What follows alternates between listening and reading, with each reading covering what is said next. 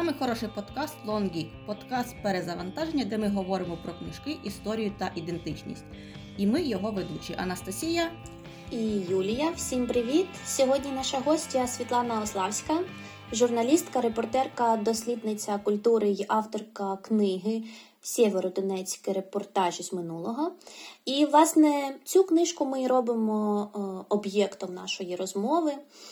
Е, репортажі з минулого з'являються друком 2022 року у видавництві Човен. І у книзі відразу зауважимо є дві передмови. Написані 2022 і 2021 підозрюємо, що тоді книгу і планували до друку. Е, власне, улітку 2022-го ви пишете, що ця книжка не про місто, е, яке є, а місто, яке було. І також доповнюєте е, цю думку словами видавця про те, що це вже є документом світу, якого більше немає. А от у 2021-му ви підкреслюєте, що знати такі міста, як е, Сєвєродонецьк, це знати Україну, а не знати Сєвєродонецьк це власне не знати одного з реальних облич України. Чи могли б ви спробувати е, дати коротке визначення цьому місту, яким воно було ще у першій вашій передмові у 2021 року? Визначення міста це цікаве питання. Я так сказала, що не знати його це не знати України чи знати. Ну бо Сєвєродонецьк для мене був завжди таким показовим в якомусь сенсі містом Сходу України, Луганської області, промисловим містом. Ми знаємо, що в Україні є дуже різні міста і дуже різні регіони. Регіони розвивалися по-різному, бували в складі різних держав, різних імперій.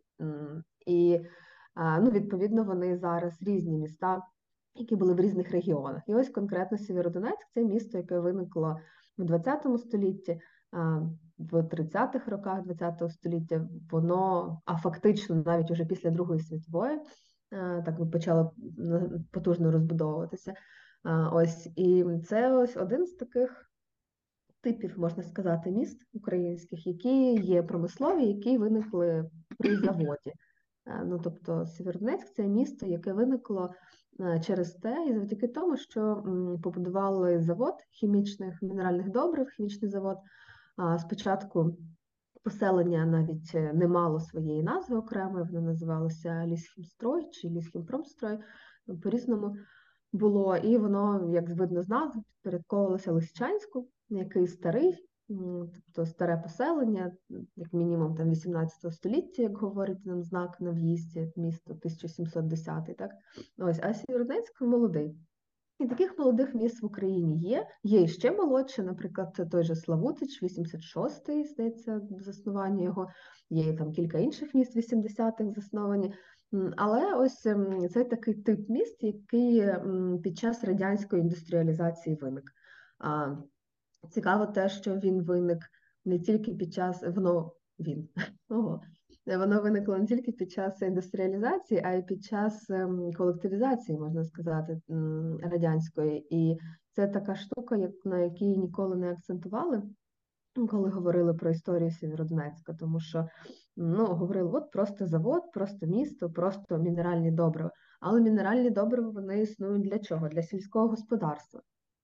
А сільське господарство в 30-х роках ми знаємо, що радянська влада хотіла робити в цій сфері, так е, хотіла селян примусити стати колгоспниками, голодомор, і це все існувало теж на цих землях на північ від Сіверського Дінця, тому що були села на місці Сєвєродонецька, і села окремі зникли в результаті голодомору і в результаті будівництва міста.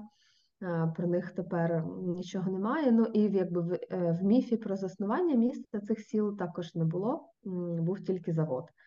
Це певна несправедливість. Ось е, я вже ну, досить пізно почала пов'язувати виникнення міста і цього заводу із, із сільським господарством, із голодомором. А просто якби ці процеси в мене існували якось окремо в голові, але насправді воно в очах там радянського партійного керівництва можливо не було зовсім окремо, тому що їм потрібно було ефективніше сільське господарство. ось, е, яке б годувало міста, такі індустріальні міста. Ось тому так, це такий, таке характерне місто. І знати його там чи не знати, це не тому, що воно а, якось особливим чином унікальне, а воно не є унікальне, бо таких міст є багато, крім нього, на Луганщині, на Донеччині і в інших регіонах. Але а, через те, що їх є досить багато, у них є свій особливий там спосіб життя, своя якась візуальна естетика, свій міф. а, Ну, в тих жителів, які в тих містах живуть, та, є свій певний міф про себе. Наприклад, в Сєвєродонецьку в людей дуже чітко був міф про те, що це молоде місто, зелене місто, гарне місто. Хоча, якщо люди приїжджали туди на там вже 2020-му, то вони могли сумніватися в тому, що цей міф він якось дотичний до реальності, тому що вони могли бачити якусь іншу картину такого звичайного пострадянського, великою мірою занедбаного, десь в окремих аспектах не занедбаного, а навпаки, з якимись е, новими доглянутими територіями, невеликими. Але та, ось таке місто, яке мало багато граней і багато говорило про те, ну, чим, чим є, в принципі, Україна, як ми живемо. Е, Знаєте, я б хотіла окремо подякувати вам за оцю частину, де ви згадуєте Голодомор у книзі, тому що е, для мене це було певне відкриття, тому що з цього боку я не дивилася на Сєвєродонецьк е, саме отак, і я відверто скажу, що в мене от в певному моменті відбулося прозріння. Тобто я зрозуміла, що це дійсно так, і я ну, цього не усвідомлювала. Але, але от зараз я розумію оцей от культурний пласт, е, який потім сформувався саме е, від цього, і розумію потім подальший розвиток і, напевно, психологічні певні травми. Я використаю психологічний такий термін професійний. І знаєте, я коли от читала книжку, у мене постійно оце от було доволі неприємне відчуття травми. От воно мені чомусь тригерило постійно, тому що це гігант е, завод, історії людей, особливо. Вони мені чомусь е, були такими, знаєте, от близькими і водночас далекими. Е, Потім про цей от маркер, який приліпили до міста, тому що це столиця сепаратизму. Е, Знову ж таки, ті самі абрикоси, які не такі, як на Слобожанщині, і не такі, як на Донбасі. Тобто вони якісь інші, знову таки. Е, І Тут виникає в мене логічне питання: а чи є у міста травма якась? І якщо є, то як би ми її означили? Про абрикоси, так щоб вже зовсім справедливо сказати, то ні, я не пишу, що вони інакші, і ну, вони не є інакші. Там якраз йдеться про те, що вони так само там є, як е, південніше від міста і північніше від міста. Ось. А про травму це цікаве зауваження, бо оця, як ви сказали, постійне уявлення про свою якусь велич, свою особливість, ем, свою таку, да, ну, якусь таку відмінність від інших, можливо, дійсно і є наслідком цього. Я не можу говорити про якусь колективну травму. Я думаю, що її не було. Але якщо ми дивимося на долі окремих людей, які працювали на заводі багато років свого життя, то я думаю, що там це має місце. Просто ця тема абсолютно не проговорена. Коли я робила інтерв'ю е, з працівниками заводу, особливо з тими, хто старші, кому зараз там 70-80, і які працювали на заводі, відповідно, в 50-х, 60-х, 70-х, вони розказували як абсолютно зрозумілі і як абсолютно нормальні речі, е, речі про смерті на виробництві, про те, як вони там діставали мертвих людей, які загинули внаслідок пожежі, і що мене вражало, там був такий діалог, загинув хлопець молодий, і в нього була дружина, теж працювала в цьому ж цеху або десь по сусідству. Я спитала, а що дружина робила якось так, а мені співрозмовник сказав, ну що мала робити? Ну, на роботу прийшла наступного дня. А, тобто це було якось так. Люди жили, ну, дуже віддаючи своє життя цьому заводу і цьому колективу, який там був.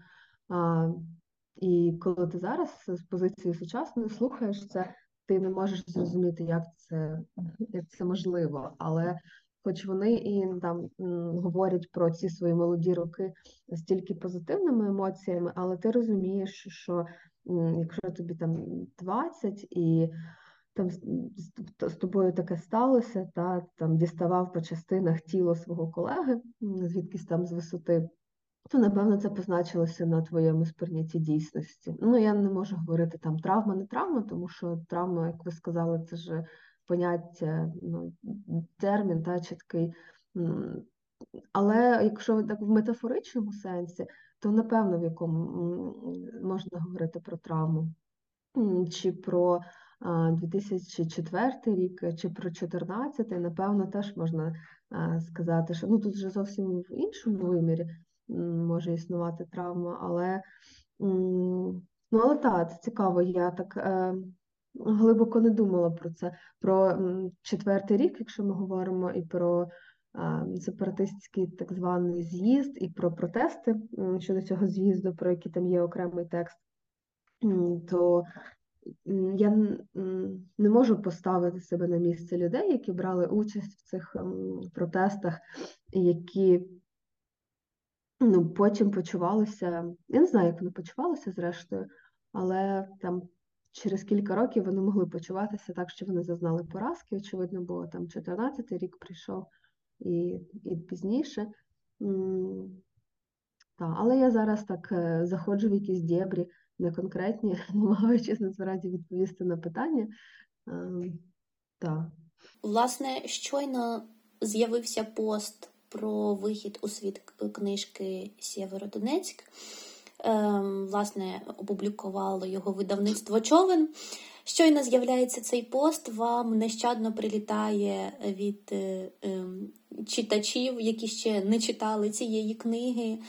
Е, Але завзято е, власне виборювали назву Сєвєродонецьк, а не Сєвєродонецьк. Звинувачень було багато. Е, Зокрема, те, що це помилка, ніхто навіть не помітив, редакторів немає. Згадка про те, що е, багато хто згадував навіть, що написано е, у паспортах і своїх, і родичів. Е, Власне, серед згадок і Сєвєродонецьк, і Сєвєро, згадки про Північнодонецьк. Я від себе згадую, що в атестаті моєї бабуні було написано, що вона випускниця Північнодонецького училища. Е, Ми з Настасією згадуємо, що все своє життя ми на Сєвєродонецьк говоримо Сіверськодонецьк.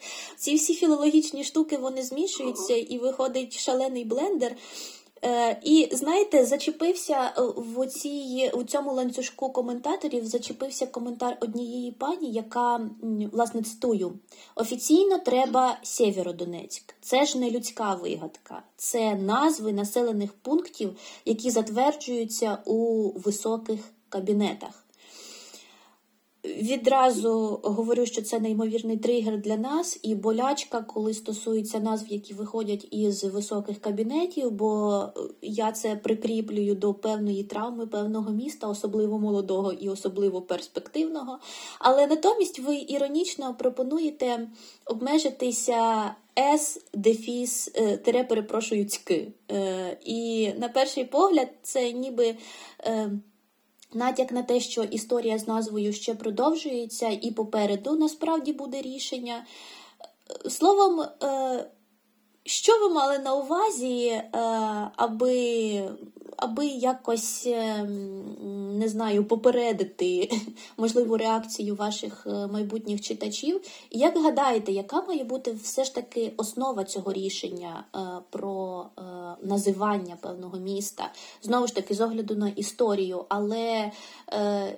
Чи не бракує Сєвєродонецьку все ж україноцентричності? Я не про україноцентричність спершу хочу сказати, а про те, е, що люди так легко коментували і заявляли про помилку в видавництві, і це дуже цікавий момент. Тобто е, людина, яка бачить певний продукт, книжку, так вона з одного боку, напевно, розуміє, що книжка не виникає ось е, дуже так швидко від автора до публікації і до друку. Вона проходить якийсь процес після автора її читає. редактор, її читає літературний редактор, її читає там, директор видавництва в моєму випадку, її читає, ну, потім верстальник робить цю обкладинку, теж щось ну, читає. І є кілька людей, які це читають. І да, у нас в Україні траплялися випадки, коли книжки виходили з помилкою на обкладинці, і я зараз не назву конкретно, але таке я пам'ятаю, що було. Але ну, мені було кумедно дивитися, як люди дуже легко отак от ем, заявляють про те, що кілька інших людей у своїй професійній сфері допустилися помилки. І мені здається, це ознака того, що у нас взагалі дуже низька довіра до сфери медіа. І, можливо, до книговидавничої сфери, хоча насправді до книговидавничої довіра більше, я впевнена, бо все ж таки в уяві багатьох друкована книжка, і це ж такий от артефакт, який є більш надійним, аніж написане онлайн словом. Але все одно виходить, що ну, воно існує в полі медіа, тому що ми говоримо не про паперову книжку поки що, а про пост на Фейсбуці. Та? Тому це все одно недовіра до того, що з'являється на Фейсбуці. Це зрозуміло чому, тому що з'являється дуже багато не так неправдивого чи фейків, як погано зробленої роботи. Є багато, і люди, вочевидь, звикли до того, що погано зроблена робота це є норма. І оце мене зачепило, тому що ну, для мене погано зроблена робота не норма, а через те, що аудиторія так легко допускає, що це норма, а, робити роботу з помилками і якби. І не нести за це відповідальності. Оце мене непокоїть, тому що для аудиторії це виходить є ситуація окей, а ну, так не мало би бути. Та? А, ну, Ясно, що помилки там немає в назві, а просто в різні роки там та ж назва міста офіційна вона була різною. Колись там її міняли Сєвєродонецьк, Сєвєродонецьк. У мене в першому паспорті було написано з Е Сєвєродонецьк. Потім там в книжці Сергій Каленюк аргументує, чому Сєвєродонецьк має бути. Плюс ну, він аргументує за милозвучністю української мови. І там наводить приклади інших топонімів, топонімів, які мають назву Сєвєра в своєму складі, і що в них це саме так відбувається. Сі, а потім В. Ну, це, це така штука, і вона не була би такою, в принципі, навіть серйозною і вартою обговорення, якби тут не була закладена ця трудність з цим з цією назвою міста, яка ну, фактично ж є походить з російської мови, і тому її дуже складно адаптувати. Вона навіть у випадку Сєвєродонецька, вона не аж така природна для української мови, чи не аж така милозвучна. Та, як ви сказали, Сіверсько-Донецька вимовляти значно легше. Але от ви це сказали, а у мене в житті не було знайомих, які б говорили Сіверсько-Донецьк ніколи, коли я жила там, чи мої знайомі ну, з того регіону. Е, Ніколи так не казали, я не чула. Я почала чути Сіверсько-Донецьк тільки від різних людей у Фейсбуці, які переважно були з інших регіонів, і вони ну, пропонували такий варіант. Але ну, оскільки вони були не звідти, то ну, вони не могли це пропонувати всерйоз для якогось обговорення. Ось і лишалася оця така назва, з якою не зрозуміло, що робити між цими буквами С і буквами ЦК там купа проблем. А, то, та, е, про Північно-Донецьк це цікаво, бо я теж бачила якусь публікацію, щось в силі набору листівок або маленького путівника містом в 60-х видано, і е, там місто називалося Північно-Дефіс Донецьк. Ось е, просто коли ми маємо ситуацію теперішню, так, коли місто зруйновано і багать, ну, і життя багатьох людей з тим містом, які дуже сильно були пов'язані, вони вже вони дуже сильно змінилися. Е, Тому я не хочу казати зруйновані життя, тому що це ну, так не є. Якщо людина живе далі, значить життя її триває. Ось, але а, тому, коли будь-які речі, які ось такі, як типу неправильна назва, виникають, то в людей спрацьовує дуже гостра реакція на це. І тут ми вже якраз можемо говорити про якусь травмованість, тому що реакція справді гостра, але вона гостра, тому що тема болюча. Ну, Тобто, якби тема була менш болюча, то і реакція, відповідно, була б менш, е, менш гостра. А так, е, коли там в тебе будинок е, розбомблений, ну то ти, в принципі, реагуєш гостріше на такі речі. Ось я ніколи не була прихильницею тому, щоб того, щоб там перейменувати місто на якусь українськішу назву, тільки, хоча загалом Сіверсько-Донецьк я би спокійно це вимовляла, мені б було б не складно, і це було б природно, тому що є річка, і взагалі виникло би зникло би питання, а звідки така назва. Це видавалося б дуже логічно. Та? Тече річка, Сіверський Донець, і поруч стоїть місто Сіверсько-Донець. Просто ідеальна картина. Хоча е, там той же Каленюк е, аргументував, що це не від річки назва. Ну, але кого би це вже цікавило. Але я не була прихильницею там цього чи якихось інших подібних варіантів, тому що я розуміла, що воно на ну, якби ще на той момент не зайде жителям міста, вони цього не приймуть.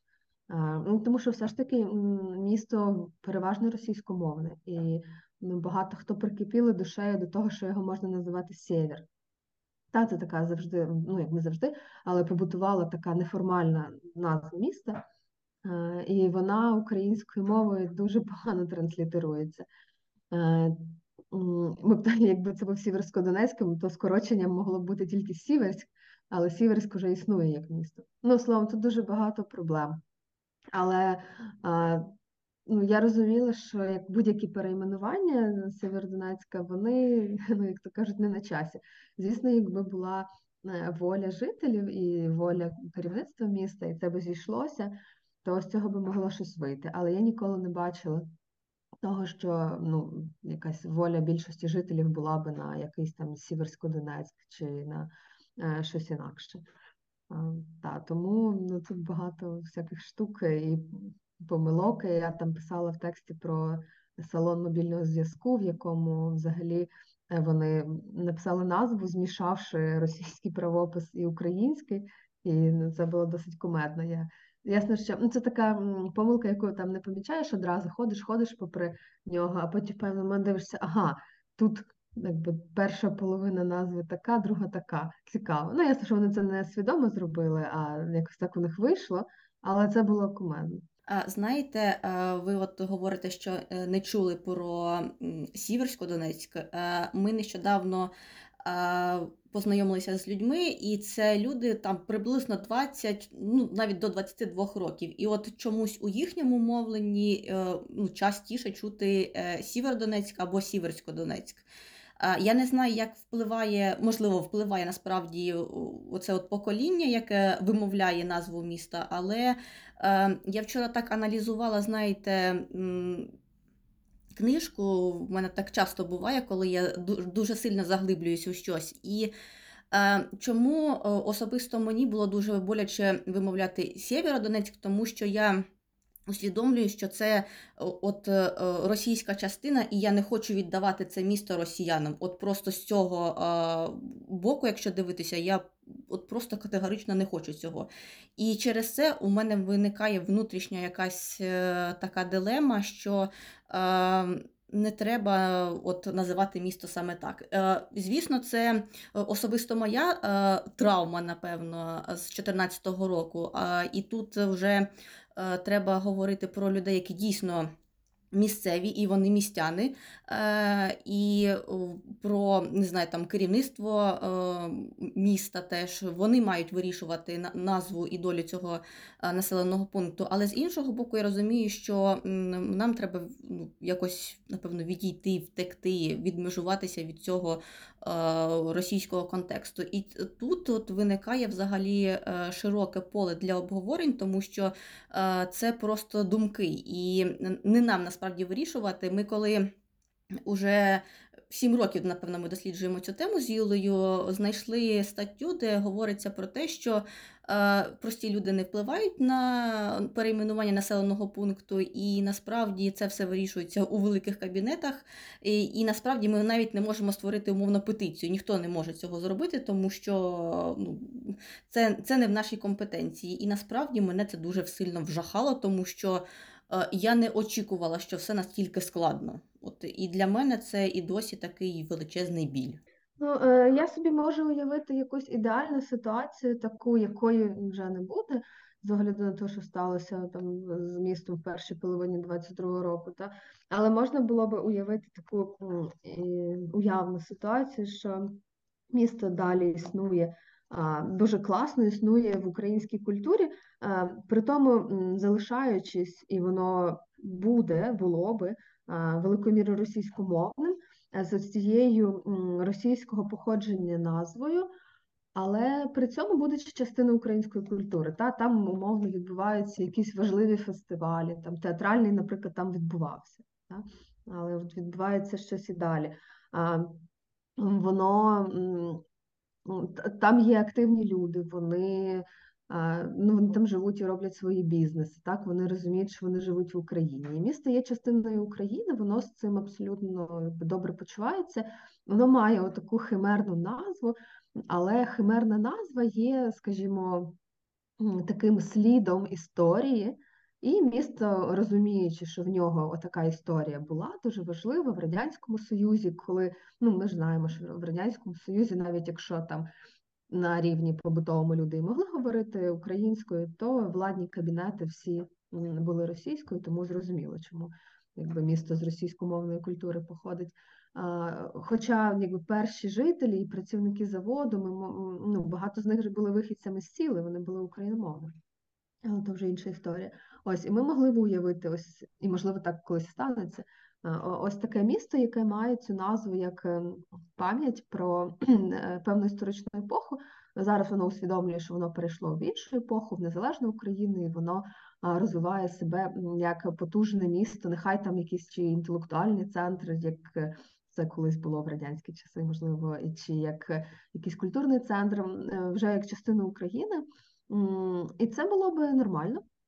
Була б така от назва, але ну це от уявні штуки. Ну тому що все ж таки ми не можемо говорити, що ми там заберемо Сєвєродонецьк чи регіон з впливу зі сфери впливу російської культури чи пропаганди тільки тому, що ми йому назву замінимо. Звісно, символічні кроки важливі, але в ідеальному світі е, це могло би поєднуватися, і російськомовність прекрасно була би поєднана з е, українським громадянством. Все було би добре, але зараз на, на даний момент добре не є.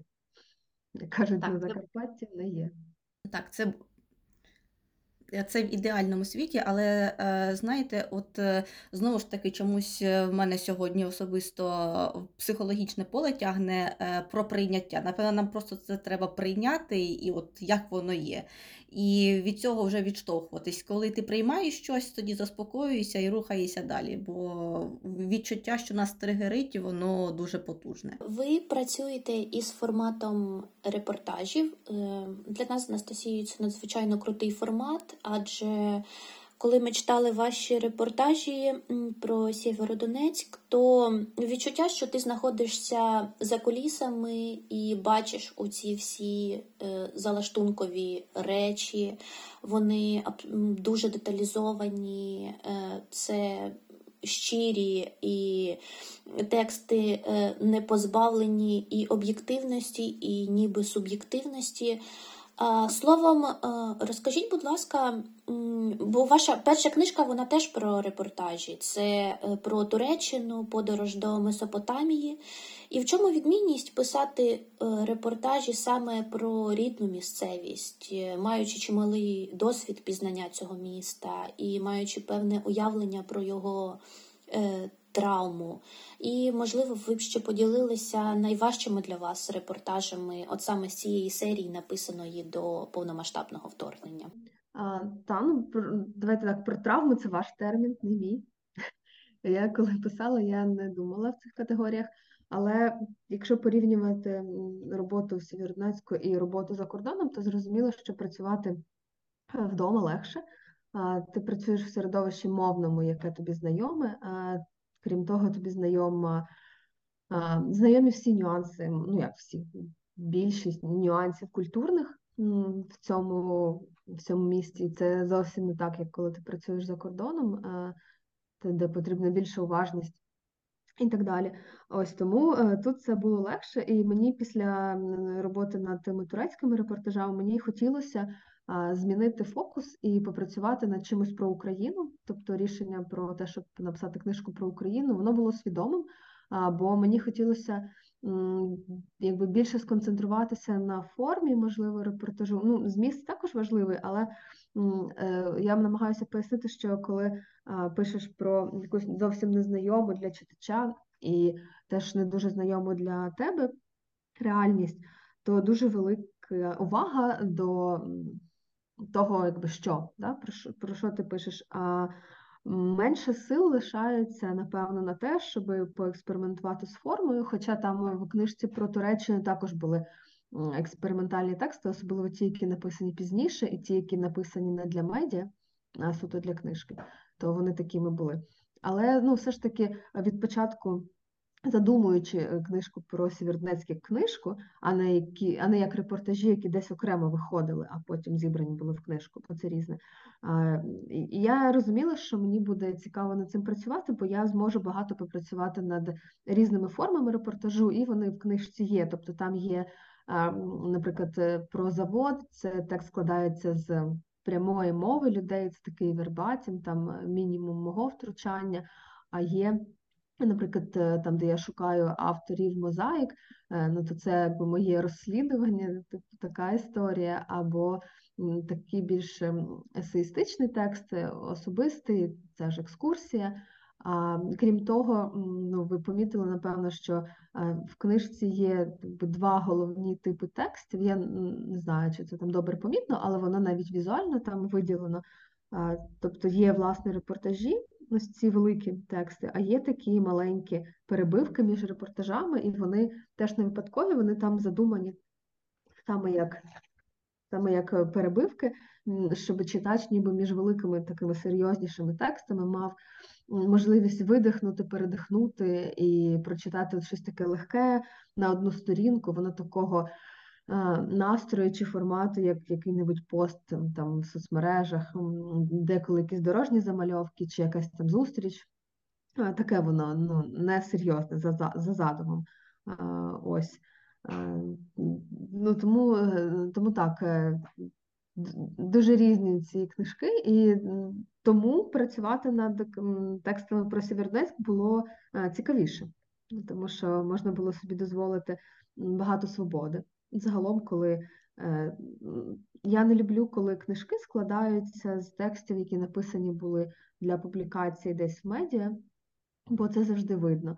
А коли ти ну, читаєш таку книжку, вона буде часто якоюсь такою пласкішою, можливо, бо в медіа завжди є формат, і там завжди ти на- до того формату хочеш достосуватися. А коли ти вже свідомо для книжки пишеш, ти розумієш, що ти більше сам собі пан і маєш більше свободи. Можеш фактично робити що завгодно з цими своїми текстами робити це як завгодно. Це дуже гарно. Е, Знаєте, ви говорите про ці от перебивки. е, Це для мене так візуально сприймалося, напевно, психологічно, як е, такі просто зміни кадру, як начебто я дивилася відео, якщо так перенести, і е, це. На мою думку, дещо розслабляло. Тобто ти переключаєшся дійсно з чогось серйозного на більш таке легке, але е, при цьому не втрачається важливість. І Я думаю, що ці от перебивки вони вкрай важливі, тому що вони тебе е, підготовлюють до чогось іншого, до чогось нового. І знаєте, е, в мене така асоціація, от уже з перебивками. Оце останні сторінки, там вони мають підзаголовок замість передмови. І для мене це е, особисто от прям фінальна така е, болюча дуже точка, і е, напевно. Теж перебивка певним чином, тому що насправді, коли читала цю частину книжки, я ридала. Я от просто ридала на кожній сторінці, бо ну, для мене це було дуже боляче. І я частково лише можу усвідомити біль цієї людини, яка е, це все пережила, тому що частково е, я розумію це все, е, бо ми так само жили в Старобільську і чули і відчували це все на собі. Але хочу сказати, що незважаючи на оцей біль, який є, в цих рядках, є в цій передмові, замість передмови, відчувається якась надія. От, принаймні, в мене таке відчуття складається, що не все втрачено. І в мене виникає питання, чи буде продовження цієї книжки, чи буде історія про Сєвєродонецьк, чи вона залишиться в ось цьому форматі, який ми маємо зараз, е, тримаємо її в руках, е, чи можливо це буде щось інше, або не буде нічого. Замість післямови ми говорили про текст, замість післямови, напевно. Так, так, Мгм. Е, Ні, я не думала про якусь ще одну книжку про Сєвєродонецьк. Я не виключаю, що якісь тексти я напишу про нього, але про ще одну книжку з зрозумілих причин я не думала. А, ну, я думаю, що якщо інші люди напишуть такі книжки, це буде цікавіше, ніж якби я ще одну написала. Ну, бо все ж таки, а, так, це було б цікавіше. Е, да, перепрошую, замість післямови я е, трошечки не зорієнтувалася і е, от мене тепер Так, але там, таке там, там справді да. є, оптимізм в цій, в цьому тексті, бо людина говорить, е, що вона хоче повертатися, і вона не просто хоче повертатися, а хоче робити щось е, там для цієї країни, і вона думає про те, які в неї можуть бути навички для цього. Вона згадує, що вона а, знає жестову мову, колись вчила і хоче її підтягнути. І це дуже круто насправді, тому що завжди, коли ти стикаєшся з людиною, яка ну, щось втратила, так, щось багато втратила, і яка там вже їй не 20 років, якої велика частина життя прожита, і завжди є така штука, що людина може впасти у відчай.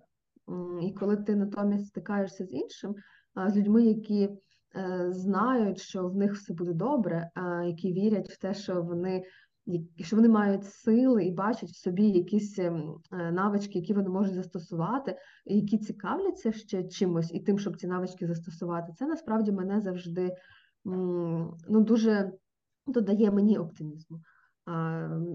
Коли ти бачиш, що- що в людей є така сила, це, це мені дуже завжди імпонує. Власне, е, якщо ми говоримо про надію, то е, обкладинка вашої книжки це мозаїка на льодовому палаці. Е, І відразу ж накладається образ зруйнованого міста, е, руїни і такої ментальної, ніби руїни. Е, До якого б е, Сєвєродонецька е, ви б хотіли повернутися, поїсти априкосів і попити кави? Ну, до якого? Ну, до українського, зрозуміло. Тобто до того, до якого я зможу повернутися. А ну, і це єдиний і головний критерій. А якщо це, якщо він таким буде, то е, вже буде відбуватися і, інші процеси паралельні, будинки такі будуть ремонтуватися, е, коли це можливо. Я зараз не думаю про а, не те, що я не думаю про повернення. Ми вчора говорили з сестрою, що у нас там залишилися альбоми з фотографіями нашими в квартирі. І е, загалом це, можливо, найцінніше, що в нас там залишилося. І ну, там ми більше думаємо про те, а як би ці альбоми звідти витягнути і, і врятувати, поки їх ніхто не викинув звідти, хто може вселитися в ту квартиру. Більше про це думаєш. Власне, якщо говорити про відродження українського міста, його звільнення, а його звільнення покладається не лише на армію, але й на нас самих. е, Все ж таки е, жевріє надія, що це буде абсолютно абсолютна єдність е, різних регіонів України, і, власне, е, коли відповідальність покладається не лише на жителів певного міста, але й на всіх українців і українок. І е, нам йдеться про єдність, і власне в цій книзі ви теж це можете побачити. Ми вас всіх запрошуємо до прочитання Сєвєродонецька, до рефлексій. Е, Також під'єднуємо, підкріплюємо до цього подкасту е, запрошення до нашої літоглядки, де ми говоримо докладніше про Сєвєродонецьк, додаємо трошки філологічних штук, міркуємо про різні дослідження щодо походження назви. І ви, будь ласка, діліться своїми міркуваннями, заходьте е, на, до соціальних мереж видавництва човен. е, Стежте за сторінкою е, Світлани, адже ми у пошуках нових думок і цінних книжок. Е, Ми вам дуже вдячні за цю розмову і спасибі вам, що пишете.